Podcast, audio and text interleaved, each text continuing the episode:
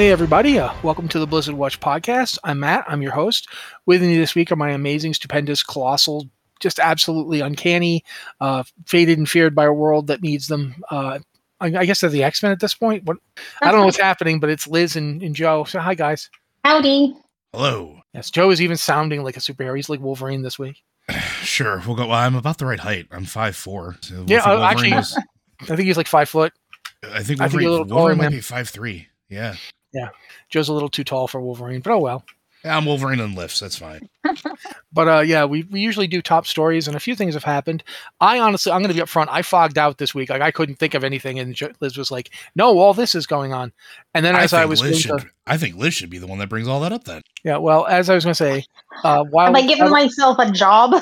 no, don't worry about it. As as you were as you sent all that to me, I then found out the one thing that I really wanted to bring up, which was that it's been two weeks in the WoW uh, Classic season of Mastery. They've someone's killed Ragnaros already. Yeah. So I'm the first surprised. I just remember we the whole point of this was to try and make this take longer, and you successfully made it take an extra week. Wow, That- I, f- I feel like that that that's not quite the the return on investment we were hoping for, but I still think it's kind of funny and cool, quite frankly, because I think there's always going to be the problem that unless you go in and put in whole new mechanics that people don't know about, Yeah. people already know all this stuff. The reason it took so long to clear these raids back in the day was we didn't know anything about them. yeah, we had no idea You what we were doing. We had to figure it out on the fly, and we didn't have central resources. We talk about that all the time. Yeah, We we, did, we, we didn't. lit- Go ahead. Uh, like, we literally jammed our faces into the meat grinder to see exactly how it was grinding our faces off. And that then- was how we did it. and then hopefully you found a message board or uh, something that had like forums that had strategies that were ac- applicable to your particular makeup or guild structure so that you could actually follow it because that was the other thing is classes mattered back then because everything was so dang dang unique uh you needed specific classes for specific roles so you had to figure out what they needed to do on each of those fights because each time it was different it was weird back then and now everybody knows uh, a whole lot of stuff because that, that communal knowledge has been around for a while. Yeah. So, but that's that's happened. I thought that should be mentioned. Um, we keep getting told that the PTR for WoW patch 9.2 is coming soon. TM. Uh, obviously, it didn't happen over the the Thanksgiving break due to a, a few reasons. Uh, the Thanksgiving break itself, and the reason that that might have happened. Um, we don't know when the WoW PTR is going to be out. It could be this week. In fact, it's very likely to be happening tomorrow because that's the kind of thing that happens when we do a podcast. Is they almost immediately drop the thing the day after. Well, I guess well, Um, the question is when does Endwalker drop? Yeah. I don't see. Yeah. That's the thing that that Liz brought up. Actually, we've got a lot of new MMO stuff coming in the next couple of months, and people are like, you know, when's WoW going to counter program? I've never prescribed to the theory that WoW counter programs because I don't think they're organized enough to counter program. Uh, plus, a lot of people on the WoW team play other games. I just think it's funny. I, I don't I don't Yeah. I don't ascribe anything to it. I don't think it's legit. I'm gonna make sure that that's in the recording and and memorialized forever. I just think it's funny because it's that's what everybody says and everybody gets on about it. Like, when is it going to release? I don't know. Look when this other MMO is going to. Re- then we'll know what's going on. And it's like, yeah, I'm, I'm with Matt on this one. There, they, there's no way that they that's organized specifically like that unless they're like intentionally sitting on something that's completed for months waiting. No, no, no. And the other thing is, there are so many MMO expansions coming out in December. It's like you would have to explicitly like go out of your way to pick one where there's not something happening. Final Fantasy XIV Endwalker, December 7th. EverQuest, Terror of Luclin, December 7th. Star Wars, The Old Republic, The Legacy of the Sith, December 14th. And then we have Guild Wars, which is going through beta testing for its expansion, End of Dragons, which is due out in February. So Warframe's got something so coming out on the 15th as well. There's so much going on. There's like no time in December where WoW could release something where you couldn't wow. say it's counter programming. EverQuest and EverQuest 2 are launching expansions in December too. Yep. EverQuest 2 is also doing one. Yeah. I wrote a post about that a while back about how both Wow. EverQuest and EverQuest 2 are putting expansions out this year. Huh. I think they're like, I think it's the 21st for uh, the, the EverQuest 2 expansion. December 7th, according to the, the internets. Are you sure that's not Terror of Luclin? Oh, maybe. I think that's no, of you're, you're, yeah, you're right. I think the other one's the 21st. I don't remember off the top of my head, but yeah, there's a ton of stuff coming out that isn't WoW, um, which is, you know, there's always been a lot of stuff coming out that isn't WoW, and I'm not surprised that there's more. WoW is an interesting place in that it has always taken WoW longer to do expansions than just about anybody else. uh, and now part of that is the fact that some games, what they call expansions, are not as extensive as what WoW calls expansions. Um, Yeah. EverQuest and EverQuest 2, for example, they will put out what we would consider a big patch and they will call it an expansion. That's just something that they've, they're up to like 20 something. I think it's 27 for EverQuest and 20, 21 or 22 for I EverQuest Yeah. 2. this. Hmm? I'm sorry, Liz? Uh, I actually have this written down. This is the 28th expansion for EverQuest. Yeah. So it's 28 for EverQuest and something like it's it's like I think 21 22 for EverQuest 2. Um, they they put out a lot of expansions. Now again, some of those expansions would not they would not seem expansiony to us. They would if you're a World of Warcraft player primarily, you'd be like, "What? Wow, That's not how, you know." WoW's an order of magnitude bigger than all of them, not just in scope of like player base or anything like that, but it, it like Matt's pointing out, our expansions are, are much larger other MMOs because think about what we get during a, an air quotes here expansion. Usually it's a whole new set of world or continents to explore, a whole new leveling experience, uh, usually new class features, usually some new core mechanic that we have to to figure out for that expansion that's going to span the entire life of that expansion. Uh, you know, it, it's a lot of stuff that gets pushed there, and then there's content updates that go throughout it, and those content updates are usually closer to what other MMOs call expansions, where we get a new raid and we get new other stuff like that. That's what happens with a lot of those. I think the only one that possibly comes close in scope of scale is Final Fantasy XIV. Yeah, I was going to say I think FF14 has got pretty big expansions. Yeah. Um, but at the same time, while we're talking about all that, there's also the fact that there's stuff going on that's not anything to do with WoW, but that is actually Blizzard related that we should talk about. Uh, Diablo season 24 is literally ending this week. Um, I think it's the fourth, Uh, the December 4th, fifth. It's the fifth. it's the weekend. It's Sunday. Yeah, so that's happening. Uh, then then my birthday comes, and then there are two two expansions for big MMOs on my birthday because that has to happen every so often. Uh, I still remember when Cataclysm came out on my birthday, and obviously it was not the expansion I wanted it to be because that's just how my life works with my birthday presents. But uh, Diablo, like I said, Diablo three season twenty four is ending. We don't know when season twenty five is going to start. Um, I, I would put money on it being five days later. Like if if if we wanted to bet, I mean, and I would put in like say five ten bucks because I'm broke, but I would put five or ten bucks down on season twenty five being the Friday after, uh, which would make it I think the tenth. Yeah, it would be the tenth. That's that's my guess right now until they make an announcement. The next most likely is twelve days after, uh, which would make it instead of it being the the tenth, it would be the uh, twenty second. I think. Yeah, I'm I'm not really great at counting. Um, no, it would be seven days more, so it would be the seventeenth. Those those are the uh, two options that I see, um, but I, we don't know. I am looking forward to this. We talked a lot about the actual mechanics of this season uh, last week, so I'm not going to belabor that. But I do think it's really, I think that the the season experiment on Diablo 3 has been one of the most fascinating things I've seen a game of this type do because it is very rare for a game like Diablo 3 to be still relevant. You know, years later. That game came out in 2012 and it's going to be crazy, crazy Yeah. when you think about it. it's going to be relevant until 2022 at the late at the earliest. The, there's no chance of us getting Diablo 4 this year. There's probably no chance of us getting it in 2012. I mean 2022. Uh, and it's if it comes out in 2023, I would be pleasantly surprised. I think is the way to put it. Um, so Diablo 3 is going to be relevant for at least the next year and a half, if not the next two years. If there's, and I would not be surprised by a 2024 release date for Diablo 4, considering that the lead developers left this year. Um, so yeah, I, I that is a fascinating thing, and the the season experiment that has allowed it to continue to do this. That people are still playing Diablo 3. That we still talk about playing Diablo 3. Like this many years in, it's going to be 12 years if it goes to 2024. That's pretty amazing. I mean, think about the fact that Diablo 3 came out when Diablo 2 was only 12 years old. So that's it. Think about the time scale here. There's been a lot of time, and it is really interesting to me to see that. Um, okay, next up, I have no idea what's going on with Forge and Alterac at this point because I have not really looked at it. But love, luckily, you're here and you can talk about it. And you also wanted to talk about the the Tavern Brawl, Liz, because that's you actually mentioned the Tavern Brawl. So why don't you talk about the Tavern Brawl?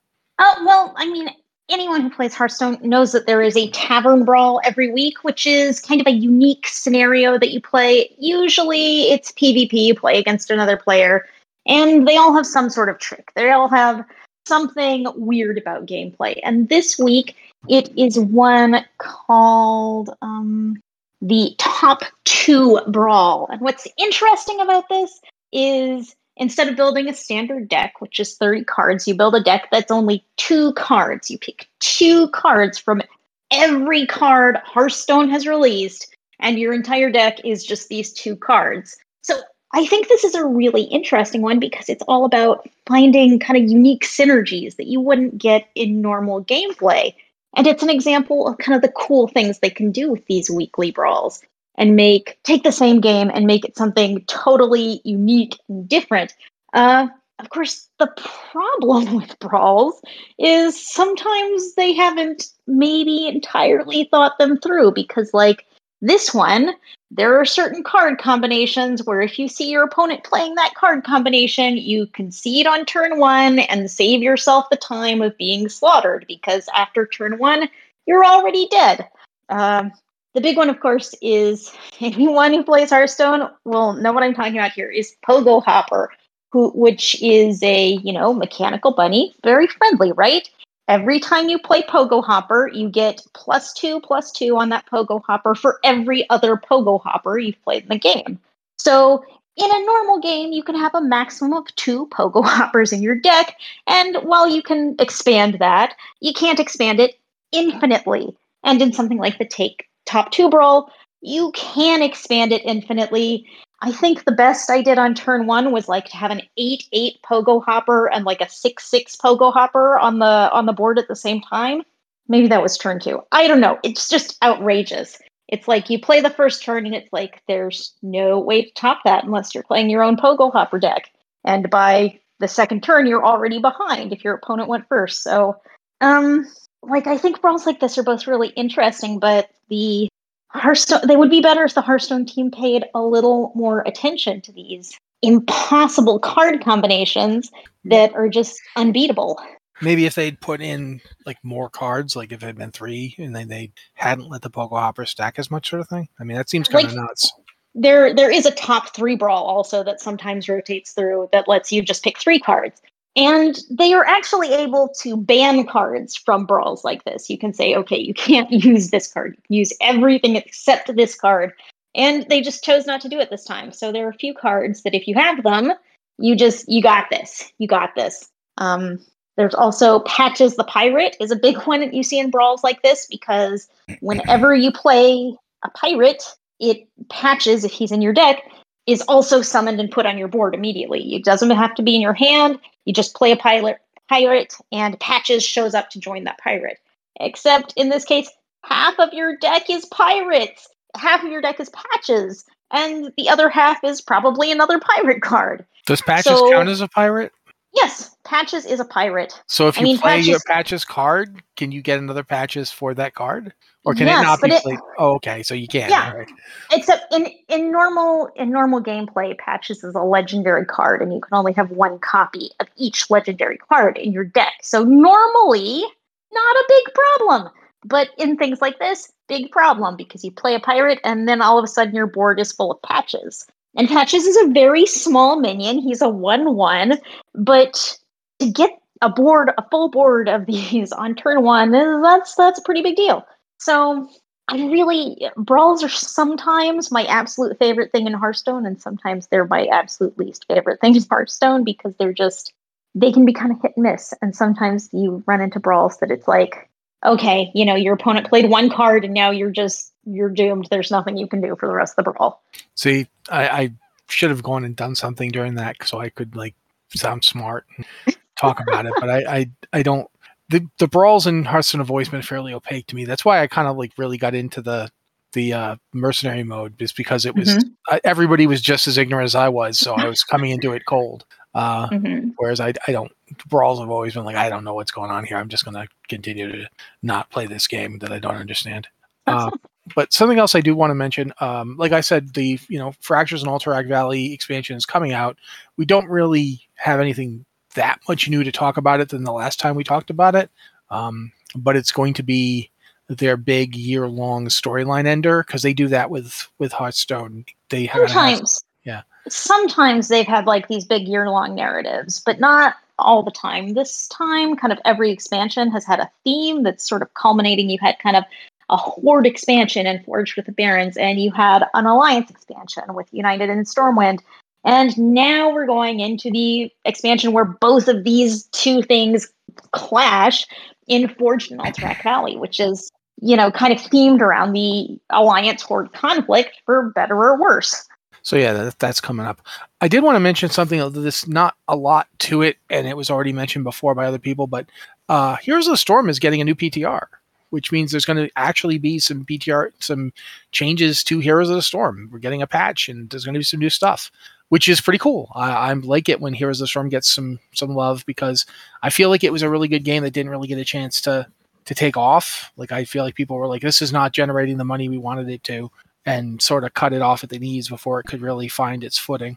Um, I get why because you know there were already some really big dogs in the uh, MOBA sphere, but nevertheless, I'm still kind of excited that there's going to be a new Heroes of the Storm PTR, and it, it looks to have some kind of kind of classic theme to it. Like you know, there's a picture that's been data mined is the various. Uh, I think that's the you know I keep forgetting Tychus. I think it's Tychus up front there we we have patch notes for it and it's like hero updates and reworks um and the heroes rework for Rehgar, yeah. Yeah. And uh, apparently brightwing is getting nerfed which is terrible because brightwing is perfect and precious so. Yes the most beautiful delicate slaughter machine ever. Yeah but it's a beautiful brightwing is a beautiful delicate murder machine. Yeah with, I, I, with pretty disagree. yeah with pretty rainbow colored wings so you, you can't nerf brightwing that's just sad very sad. Well, they're doing it, so strap in, guys. But um, I'm trying to get if there was anything else I wanted to bring up really fast before we move on. Oh yeah, this is something Liz mentioned that needs to be talked about really fast before we move on to doing some emails.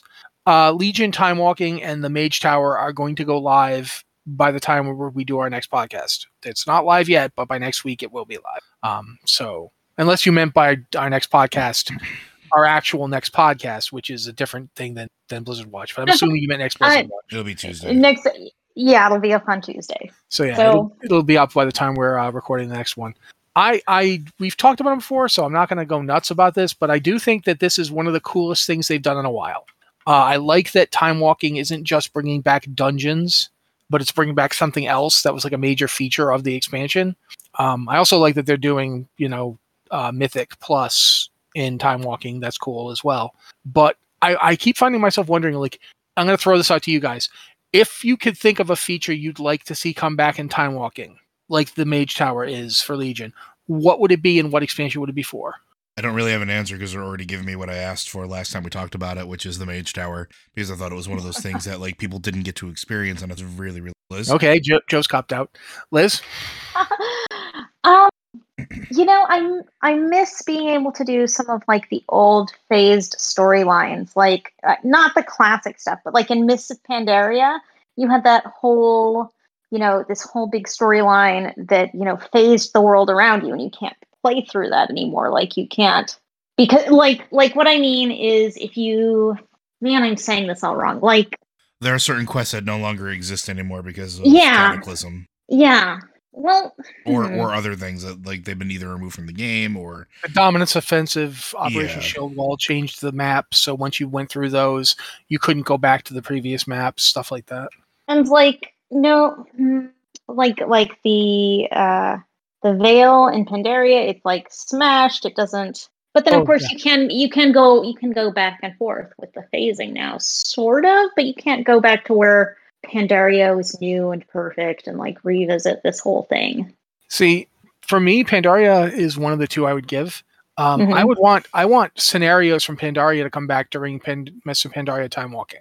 I think you should be able to queue up for them. They should run exactly like they did, except they should provide gear for like now, as opposed to, but you know, it could still look like the Pandaria gear did, and just I would do that. That would be my thing for for of Pandaria. I would totally bring scenarios back, especially like the heroic ones, and just let people do scenarios because uh, that's one of the greatest things they, they ever did for people who wanted to play DPS and ended up having to wait for dungeons to pop was you could queue uh-huh. up for scenarios and it would keep you in the queue. It wouldn't progress your queue, but it would keep you in it. So you didn't end up having to like, you know, wait even longer. And that was one of the things I really loved about them. I thought it was great. Uh, even when I was tanking, I liked it. Um, so that's the first one I would bring back. Second is for Wrath of the Lich King time walking. Mm-hmm. Uh, the Battle for Undercity. Oh yeah, because mm. you can't do that anymore. Like you, you can kind of run up to it to do the quests, and then it just kind of ends. Yeah, you can't go back in. So yeah. What, hmm? what, about something like the Gates of Ahn'Qiraj, which are absolutely yeah that open and you can't experience that anymore. Yeah, um, you can't really. I, that would be interesting because we don't really have a classic time walking. Yeah, yeah. But maybe we could get one because there are a lot of dungeons that you could make suddenly max level for time walking. Why not? You can time walk every other expansion. Why can't you time walk original WoW? Uh, so yeah, maybe we should do that, and and that wouldn't be the only one we could do. We could do the original Scourge invasion. Um, yeah, all the invasions really are have come and gone. Yeah, or we could do time walking um, Zul'Gurub, and the they could bring back the bug with where you you can keep the d- disease on the pet, and then like unsummon the pet, and then resummon it in the middle of Orgrimmar, and like ah everything's dead. Yeah, it was that was fun. Although maybe maybe it would hit different now. Now that I think about it, mm, yeah, mm-hmm. a little different. It was also, you know, at the actual time, it was kind of uh, frustrating. Well, plus like, it was frustrating. People, I remember when it happened, and the CDC studied it and said, you know, this this gives us really interesting things about pandemics, and people were like, that doesn't make any sense. Nobody would be that selfish and cruel in real life. Uh, um, if, yeah. if there was a, if there was a if there was a camera doing the show, I would be staring into it right what, now. What, what, what is the name of that song that they play on The Office when they cut to that? I can't remember the name of it. Da, da, da, da, Yeah, that that's that's what's. Happening. So yeah, but that's I do, I do find that that that aspect of new time walking that's coming in is really cool. I like. I'm actually find myself thinking like for Battle for Azeroth, what would I want to see in time walking? I don't think we're going to get Battle for Azeroth time walking like before whatever the next expansion is. Not for a while. Yeah, but in terms of like what I would want to see that isn't like, do I want to see, um, you know, the, the, the island expeditions come back as a thing you can do like that, that provides relevant rewards? Would that be something I want to see? They've made it so you can solo the things, and I think that that's quite frankly is it satisfies my itch to do them quite quite literally. I don't have any more need to do them than that. Uh, just to, to do some farming for various transmog looks is all I'm really interested in. But I do think about it, like you know, is there anything like should they bring back the war fronts? Would would you queue up for time walking war fronts, or would you be like, no, man, I ain't doing that?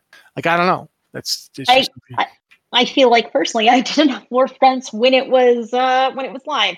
And of course, the, one of the big reasons I suspect we wouldn't get Battle for Azeroth time walking anytime soon is that it's been recent enough that we remember doing it, and I mm-hmm. certainly have no nostalgia for it.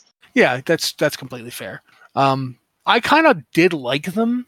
Like I, I yeah. I'm one of the people that liked Warfronts, but I understand why people didn't because it was like everything that's obnoxious about Alterac Valley with everything that's obnoxious about PVE encounters. So it was like, wow, could you, could you please do the objectives? It's not like there's anybody to there's no honor to be farmed here. Couldn't you just do the objectives, please? A little, please, please. No, you're gonna go gonna go look for that rare. Okay, that's that's great. Yeah, good idea, but here we are. Yeah, well, you know, the devil's always in the details, but mm-hmm. I think that pretty much covers our top mm-hmm. stories for today, or at least gives a good spattering. I want to throw this. Get, yeah, I was going to throw it yeah. over to you now. Okay, yeah, before we get into questions, I want to tell you all that we are having a Patreon pledge drive where we are trying to encourage you all, our beautiful, wonderful listeners, to support us on Patreon because Patreon is really why the site exists and why the site can continue to exist. Your support matters so much to us. It lets us create content, it lets us make these great podcasts. I mean, hopefully you think it's a great podcast. You're here listening, so I fingers crossed that you're enjoying yourself. Uh, it lets us make sure our writers are paid. It's it's all down to your support on Patreon. And you know, even a dollar, two dollars, really helps out. So I just want to remind you the site is here because of Patreon, because of your support, because you are helping us out here. And uh, we've kind of fallen below the support level that we are comfortable with. Uh, right now, we are earning, I wrote this down earlier and I've already misplaced it. We are bringing in $4,117 a month, which is a little below our goal of $5,000 a month to support kind of standard site operations. And it's well below the 5500 a month that we had to support our weekly Lore Watch podcast. So if you love these things, I would ask please give us your support if you can. Happy with having moral support if you cannot support us financially, but really your support helps. It allows to help the site grow. And uh, we're going to be kind of reminding you of this for the next couple of weeks. And now I want to kind of thank the people who have started supporting us this week. Of course, this is only Tuesday when we're recording this. Uh, so there are there are a few people I would like to send out thank yous to Hulk, Mike, Kay, Incalescent Productions, Bruno for all joining us as brand new supporters. And I want to thank Scott who signed up, who uh, bumped his support this week. So really, thank you all. You are why we are here. You are why the site exists. And if you can help support us, we really appreciate it. Like I said, even a dollar helps. And we have some cool rewards, like if you jump in at our $3 level, you get early access to all of these podcasts and you get the uncut version. So you can listen to all of us chat about uh, usually RPGs and tabletop, and sometimes comic books and TV, like a half hour before we get into the proper podcast. And at $5, you get an ads free site experience, which I think is probably what most people want because ads are terrible, but uh, you can't have an internet without ads because they support everything else. Um, but thank you for your support, everyone. And if you have the cash, if you can, we really appreciate any cash you can throw our way. It helps keep the site going. So uh, that is all I have to bother you about today. but yes. I will. I'll I'll give you another reminder on our next podcast. It's definitely something that we, we, we don't you don't love to do money stuff. No one loves that, but we definitely need to bring it up because it is so important to doing sites, doing shows like this, doing Lore Watch, doing Tavern Watch, which is now a thing we do at least once a month. Our various role playing games that we run, all that stuff is is made possible by you guys. So if you can, please do. Uh, that is absolutely something that helps us do the content we're doing, bring you the stuff we bring you. And if so, you want to have influence over like what we do in the future too, if you want us to other things, that's how you that's how you can do it too, right? Like yep. if, if we, we listen to our our Patreon supporters because they're the ones flipping the. Not that we don't listen to everybody. um, you know, like I, I, I'll call out. I'm gonna do this, and this is this is not on, on schedule or whatever, but I'm gonna do it anyway because it's human chat. Uh, Six thousand uh, allowed us at one point to do a whole bunch of one shot uh adventures and role playing that actually allowed us to see that there was something there that allowed us to do things like Tavern Watch and allowed us to do an ongoing campaign. And if it wasn't for supporters like 6000, we would never have been able to do that, to try it, and to make a pivot like that. Um, so, you know, thank you, 6000. Uh, you were you were instrumental in that. So, yeah, uh, thank you. But yes, you thank saying? you for your support. And if you can throw us support, we appreciate it. And it helps us keep doing everything we do. Thank you, supporters. Thank you, listeners. You are why we are here. And now uh, we will now move to the part where I get you guys to ask us questions. Um, if you have questions for the show, please send them to our email address, podcast at blizzardwatch.com, with the subject line podcast to Blizzard Watch so we know it's for the show. I'm going to be upfront. I stole one, sh- one of these from Joe this week. We had very le- much less questions than we usually do. So I apologize, Joe, but I had to do it. It's okay. Um, also, if you don't want to use emails, uh, you can go to our Discord, and there's a patron Q and podcast questions channel, which means that if you are a patron of this of the you know our site, you get to ask us questions, and we look at them first. I went in there and got questions this week. I do that every week because you know again it's one of the things that we we like to provide for our patrons because our patrons make the show possible. Uh, but if you can't be a patron, we do understand. Uh, but please be a patron. Uh, come on, I have three cats. Um, I'm I'm very cute. Anyway, uh, if you if you can't be a patron, you can also go to our Q questions channel, and we do look there for questions as well. Um, since Matthew has gets lasers in his eyes every so often, he doesn't see very well. And so I'm going to talk about myself in the third person, and then I'm going to have Joe and Liz uh, read the questions. I think this week Liz is going to start us off. Please throwing me off by going back and forth here. Uh, so I've been thinking lately about the next expansion and what it might look like, with discussion around things like cross-faction play and potential Azeroth-based expansion. I had a couple of how would you do it thought exercises that I wanted to run by you. One, if some of the old world was revamped, where would you place some of Azeroth's current homeless races, such as the Night Elves and Forsaken? Two, if we do get cross faction play, do you want to see any races potentially leaving the Alliance or Horde in the story? Keep up with the good lore from Roski on Proudmoore. Who's going first? Joe, you feel like you can talk Sure, a lot? Or? Yeah. Um, Matt and I have talked about this on Lore Watch a bunch, and uh, I think we've talked about it here too. There are a couple ideas that we floated around that I I think I really like. One, Night Elves. It feels like a no brainer, and I feel like they've already explained it story wise. Um, but I think they just need to show it. Is that they've retreated to Hyjal, and because that Hmm. is essentially the it, there's a world tree sitting on top of it now. It's regrowing. Um, there's this magical water that's right there at the top of it. Um, it is the highest point that they possibly can have in the entire zone, which means that it's the safest that they can have. Uh, it's a lot easier to defend, even than a, even when considering an island. Um, and it was blessed at one point and uh, wasn't a renegade tree, so it makes sense that they would go there. And I think that they should start showing the night elves settling in there. That makes the most amount of sense.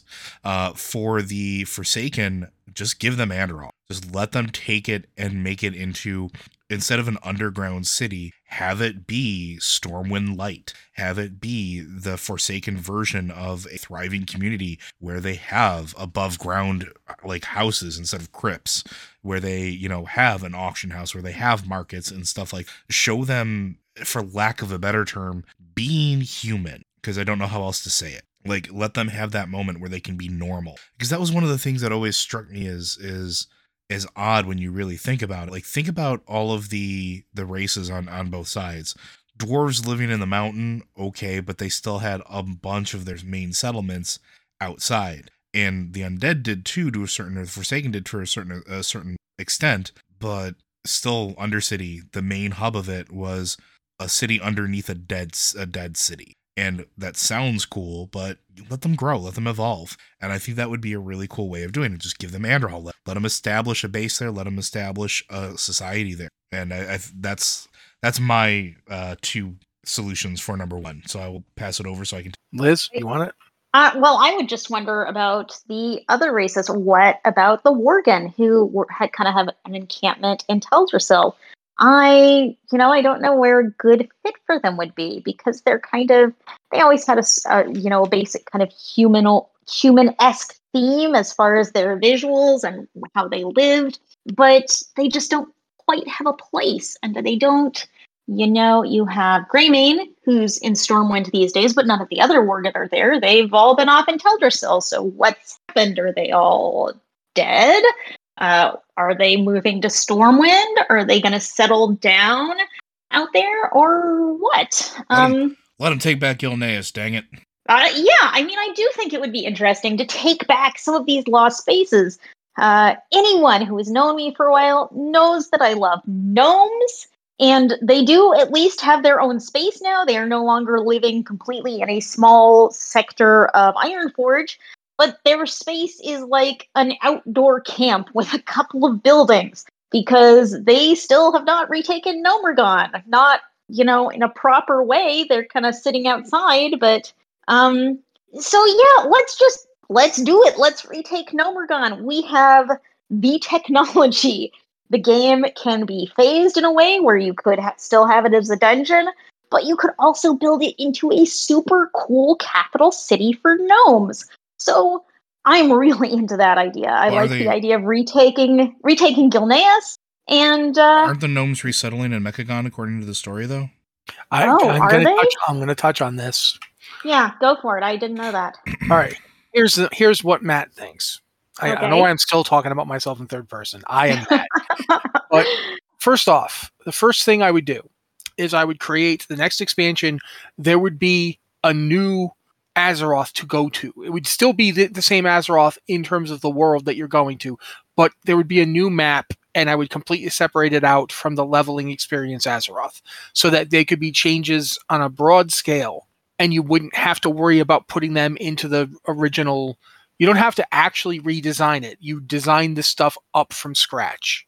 And the first thing I do is there's now a completely taken, you know, completely conquered, completely resettled Gnomeregan with a tunnel to Mechagon. Huh. They can build big tunnels. They done it before. Big tunnel from Gnomeregan Tram. to Mechagon. Yeah. So that's the first one. You now have this like gnome presence on these two cities. That would be the first thing. The next thing is yes, the Worgen take back Gilneas and Silverpine. That's now Gilneas again. Because Silverpine wasn't part of Lordaeron. Silverpine was Gilneas. Yeah. And yeah, they, they, they they abandoned it to build the wall because that was the only place they could build it and actually you know hold up. So they sacrificed like a good chunk of the of their kingdom. They now reclaim it. That's all Worgen territory now. The Forsaken, yeah, they get Andorhal back. They take Andorhal, but they also start recolonizing Tirisfal. Because yes, the plague that, that was used to destroy the area of Lordaeron was, was super deadly, and the Alliance burned a whole bunch of the place going in. But these are the the Forsaken are the best alchemists around. They know how to deal with the plague. And we just went to Maldraxxus, where you learn even more about that kind of thing. They come back with that knowledge and they start slowly reclaiming Tirisfal. Maybe they don't go back to Lordaeron because, you know, that place, bad memories. We had to run away from it. Having our city entirely underground was a terrible idea. We nearly got trapped in it. Not doing that again. But they do reclaim Tirisfal. They do start to take back their place in the world. The dwarves have finally unified. So all three dwarven kingdoms are now part of the Council of Three Hammers. There's no more. There's you know, Blackrock Depths is now a, it's a functioning city. It is equal to both uh, Grim Batol, which has also been reclaimed, and Ironforge. I want the next if they were if I was designing the next expansion, if I was given carte blanche, I want an Azeroth that feels like it has come through all this stuff that we've experienced. Mhm. maybe not it's not perfect and there's still threats but it's we've we've fought all these battles we've done all this stuff and now the world has changed. So ironforge isn't the only real dwarven city anymore. There's now grim batol and and blackrock depths. And yeah you're still kind of fighting the black dragonflight in blackrock depths but the black dragonflight is now mostly it's wrathion and, and ebonhorn they're the guys in charge really. Who else is mm-hmm. in charge? So now the black dragons are still like we, we're keeping this and there's some friction but it's not outright war and nobody is like nobody wants it to be war. Nobody wants to fight the black dragons because there's not really any point. They've they've helped a couple of times now. They stop. they help stop the old gods. They're they've got a presence and they're helping to rebuild whatever the dragonflights are going to be. Uh, humans are, are reclaiming their kingdoms. Um, just like the orcs like orcs will be taking back places that were orc that they were kind of losing like you know they were having problems with the barrens. Now the whole barrens both north and south will belong to the horde again. The orcs have retaken them. Like you see that as the alliance and horde have tried to reach a detente they start pulling back from stuff. Here's my most controversial idea. Kul Tiras takes back theramore. Mhm. Because Jane is not going to let it end that way for the city that she founded. And she goes back there and she cleans it up, and it's it's a colony of of Kul Tiras now because she's the she's the Lord Admiral of Kul Tiras. So why wouldn't it be?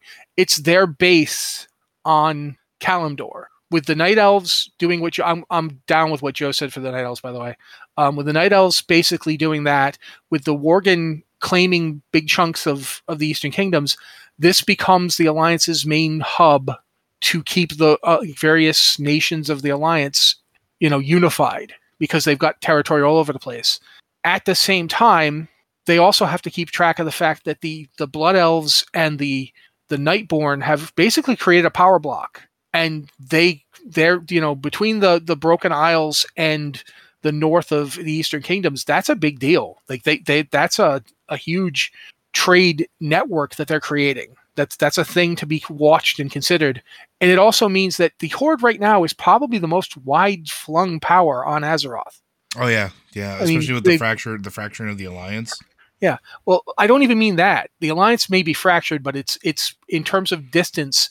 You look at the horde power structures. You get Zandalar, you've got the Broken Isles, you've got Kalimdor, you've got the Eastern Kingdoms. They have major sor- centers on each of these. The alliance doesn't have anything on the Broken Isles.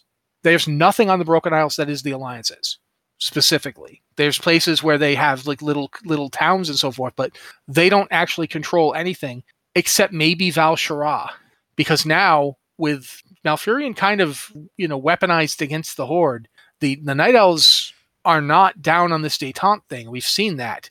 If the Alliance can keep the Night Elves, then the Night Elves would, ha- would have Val'sharah to work as a base against them because the Cenarian Circle is controlled by Malfurion, and Malfurion does not like the Horde right now Mm-hmm. and that's going to that's going to be interesting. Are we going to get horde druids that are not in the Cenarian circle? Are they going to be like respectfully, Shando, we're not going to fight our own people? What what's going on with that? That's something I would also want to see. So my next expansion would literally be people keep saying when are we going to get World of Warcraft 2.0? I would do World of Warcraft 2.0 in World of Warcraft. Yeah, I don't think I don't think there needs to be a 2.0. I think you Yeah. just you flip That the would be- script a little bit. Yeah, that would be my next expansion for the game. It would literally be, you know, adventure in Azeroth again. Here's what it's like now. Like here's what it's like after all that stuff you just did. This is what the country, you know, you've come back from the Shadowlands. This is the world now. And you know, maybe maybe do a time bump if you need to to justify the changes. But yeah, like everybody would have a place. Like we would have the trolls would have a place, the Tauren have a place. Everyone would have their place. And that means you have something to defend and fight for. And you just now you can do stories like you did in the original days when it's like, okay, for this patch, the you know, this force is now threatening us and we have to deal with it. In this patch, you know, suddenly these weird pirates and their steampunk ships showed up. We have to fight them.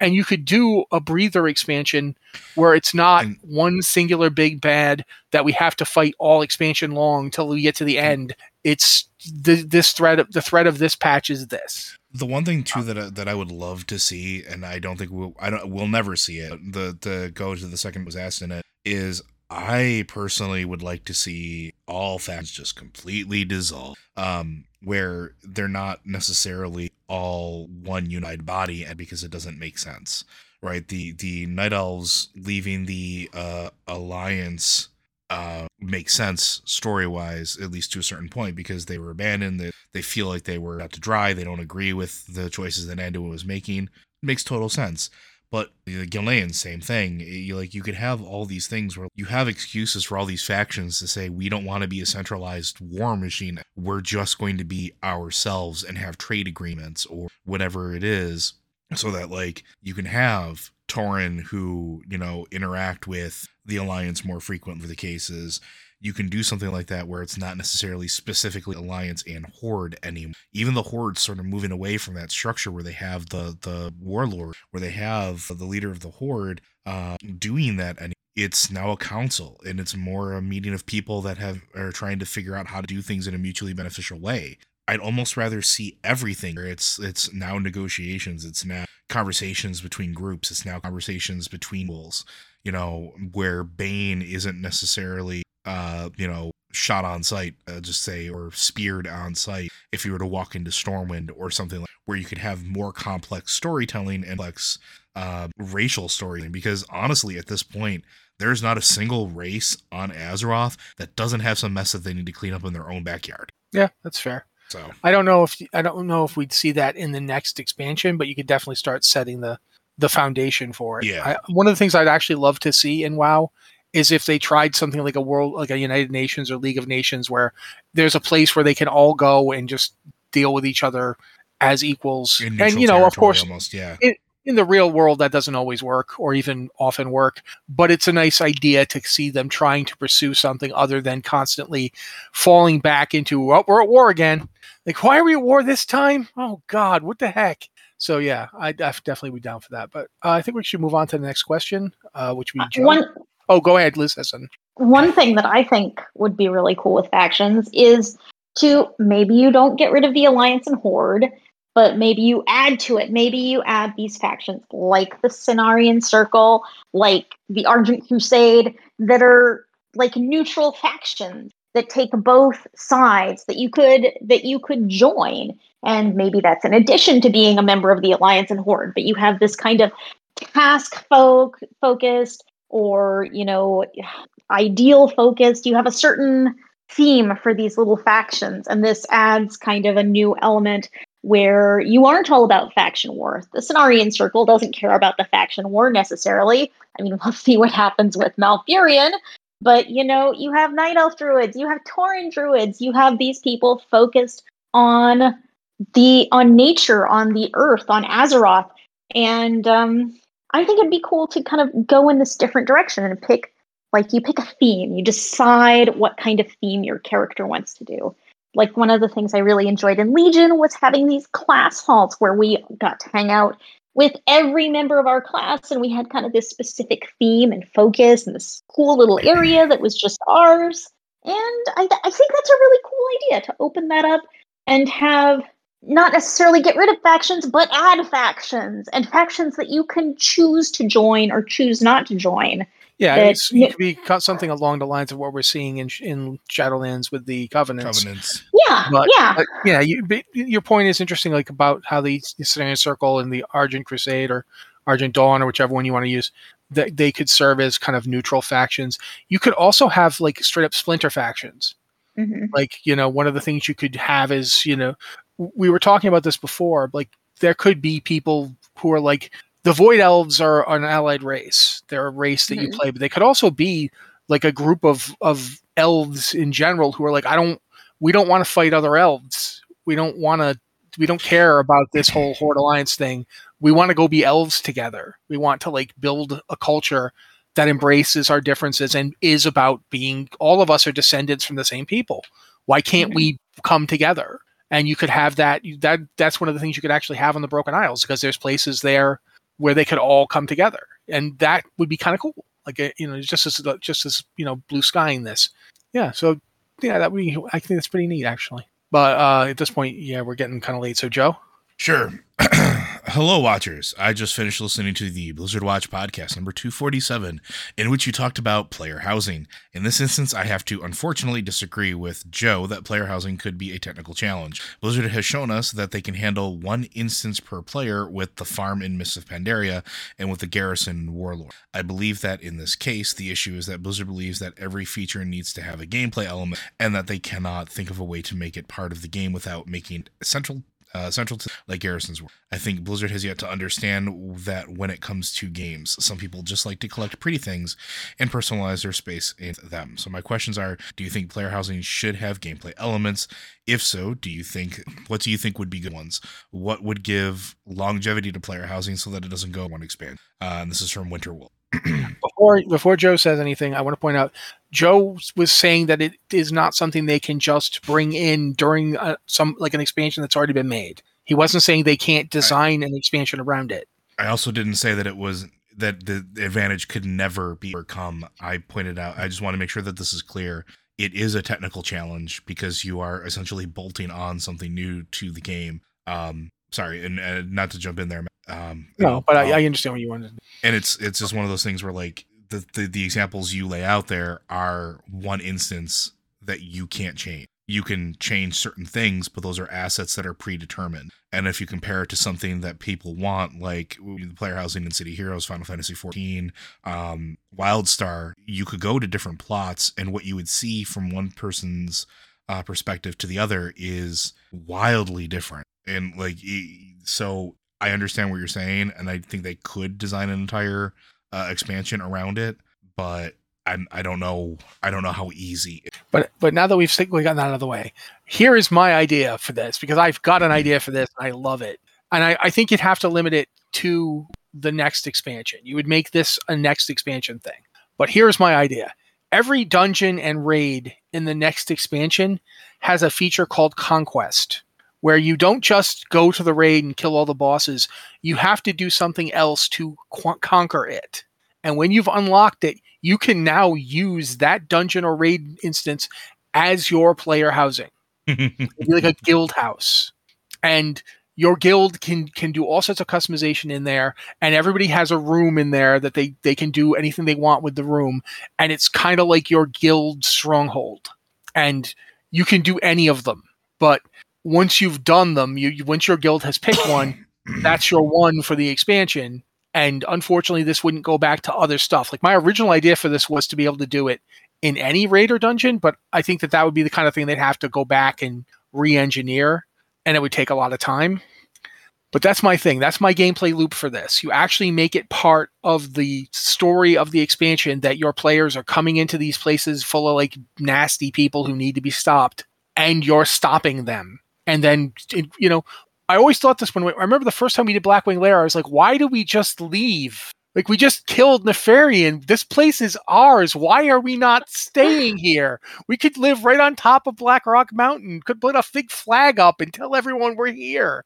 Why do we leave? I don't understand it. And I mean, granted, having done that, then we would have the problem of okay, now we have to go down into into Black Rock Blackwing Descent because there's there's more stuff down there that we have to get out because otherwise they're going to keep coming up through our stuff and that's not good. But still, you, you know what I'm saying? That that's always been my thing. I've always thought that would be really cool. That's my idea for the gameplay element. That's for the good one.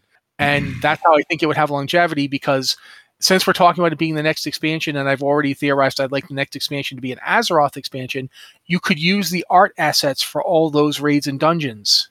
Like, you imagine being able to reclaim Stratholme you can actually reclaim Stratholme and make it a, like a, a, settlement again. Your guild is now running Stratholme. You've cleaned out all the undead. You've cleaned out all the the bad stuff, and now Stratholme is viable again. Like that would be really cool, in my opinion. Uh, either you guys want to got one for this? I'll I let, think I'll it- let Liz go first. It's transmog, but for architecture. You want to make cool, pretty things. You want to show them off. And that's it. It's transmog for architecture. I don't think it has to be a big gameplay thing. I think Matt's idea is super amazing, and I would be all in for that. But I don't think it has to be a game, a big gameplay feature. I think you can add, and it could be really cool and fun without being a huge gameplay thing. Like, I, I mean, it's exactly like transmog. People want to have their own things to customize. People want to have areas that look cool and things that are theirs and things that are unique. And I think that's enough. I think that's enough. I think Blizzard just has to understand that not everything in the game needs to be a big gameplay impacting thing. You can do things like this, like the farm on Pandaria, like pet battles that are just there and they're fun Well- things. You can collect pets and The farm, the farm on Pandaria tra- served a resource purpose, kind of like the garrison, uh, right? yeah, I, yeah, th- that's true. but you're on the. I think you're on the right path, and I think I agree with you that I, I think that's sort of the point that needs to be established with this stuff too. Is it doesn't have to have a gameplay element to be enjoyable, and there's there's a saying in my play group locally that we say that sometimes you can have too much value um Mhm. it, and it's it's a it's from a magic the gathering thing where you're like yeah you could draw all 199 cards in your commander deck. Is it the right play? Right? You can have all that value but why would you? And with this it, it wildstar proved that you don't have to have crazy gameplay elements in order to make it work. You could just have do a dungeon get a chair. And people would run that dungeon until they got the chair because they wanted the chair you can I would it, totally do that. I would totally do that. Confirmed. yeah, and a lot of people did that. A lot of people would have groups. Like I remember on the WildStar forums and on Twitter and and, and stuff like that. You, you would have like these groups organizing to go after specific content for not because they wanted loot, not because or, or loot like for like gameplay purposes. They don't want to make their character stronger. They wanted the stupid housing elements, and I, I'm saying stupid in air quotes, but people will do that, and player housing becomes an engagement generator. And I think once game companies and developers start to realize that, you'll see it more frequently. If you give players a place to just exist where they can make it their own, they're going to do whatever they can to play other parts of the game to get stuff to bring back home. If you tell me I could take a piece of Mannoroth and shove it on my wall in my home, I'm gonna do it. If you tell me that I could take one of uh, of uh, Kael'thas's little like fel orbs and put it on my coffee table, I'm gonna go ahead and do that. Like those will make me run old content just like Transmog does. It'll make me run new content just like gearing does, but for something that doesn't necessarily have to have a game, uh, a game benefit. Heck, imagine the pet stables you could have. Yeah, the pet hundred hundred like seriously, like I remember when Garrisons came out, you could have stables, and it wasn't what we thought it was, but like everybody expected it just to be a place where you could just have all of your mounts showing up, and I think you had like five of your mounts would randomly like be in there, and it was super cool. It was super neat. Uh, or the one with the hunter pets, like you could have like a couple of them in there. It's it's one of those things where it it 100% generates its own gameplay loop just by it doesn't have to have value. It doesn't have to produce food for cooking. It doesn't have to produce uh, herbs for for alchemy. It doesn't have to produce ore for for jewel crafting. It doesn't have to do any of that. It just has to be there, be pretty, and let players express themselves. That's all it needs to do. And I think once once everybody comes to that conclusion, you'll see it more frequently. And it may be something that they put in later on down the line. And in fact, I I really hope they do because there are so many cool places that you could have something. The Matt's uh, currently, if you're watching the stream live, Matt's in Dalaran. There's a parlor at the top of the main spire where like you can go and just hang out. And I think mages were able to hang out there for a while. It was super fun. It was super cool. I would fly up and crash that place as my hunter because I could. But like you just give players places to go to build stuff and to personalize it, they're gonna do it. That's your gameplay loop. Sorry. Why are you sorry? We're supposed to be talking about this. Because I'm kinda, sorry I spoke. Well, because I kind of, I kind of, I think I, I, I, in my brain, I over. Um, That's fine. Don't, don't worry about it. But uh, I think we are done. Unfortunately, we have, can't get through all the questions because we talk a lot. But hey, that you know, means we'll have them next week. And, so yeah. And if we if we started on this next question, that would be a half hour. Itself. Easily. Yeah. Easily. Yeah. Yeah. and I and I need to get some tea with some lemon in me soon, so I'm gonna go ahead and read this outro. So Blizzard Watch is made possible due to the generous contributions at patreon.com slash blizzardwatch. Your continued support means this podcast site and community is able to thrive and grow. Blizzard Watch supporters enjoy exclusive benefits like early access to the podcast, a better chance at having your question answered on our podcast or the queue, and an ads-free site experience. Uh, and as always, we just want to make sure that you know uh, we still stand with all the folks at, at uh, Activision Blizzard that are demanding tomorrow in a safer world and some form of equality. Come on, it's been it's been too long. Let's let's just get it done. Come on, folks. Yeah, absolutely. Um, thank you guys for listening. Um, gonna mention again our Patreon that Joe just mentioned because Patreon is how we support the site. It's how we do all the stuff that we do. So please, if you can, consider you know just throwing us a couple bucks a month. It really does help. This has been the Blizzard Watch podcast. If you've got a question for the podcast, you can send it to us via podcast at blizzardwatch.com, or you can use our Discord server with the uh, Patreon Q and Podcast Questions channel or the Q Questions channel. Uh, thank you guys so much for being here and for supporting the site over the years. It really means it means everything to us because it is, as Liz herself said, it is why we're here. So thank you guys. Uh, we'll be back next week.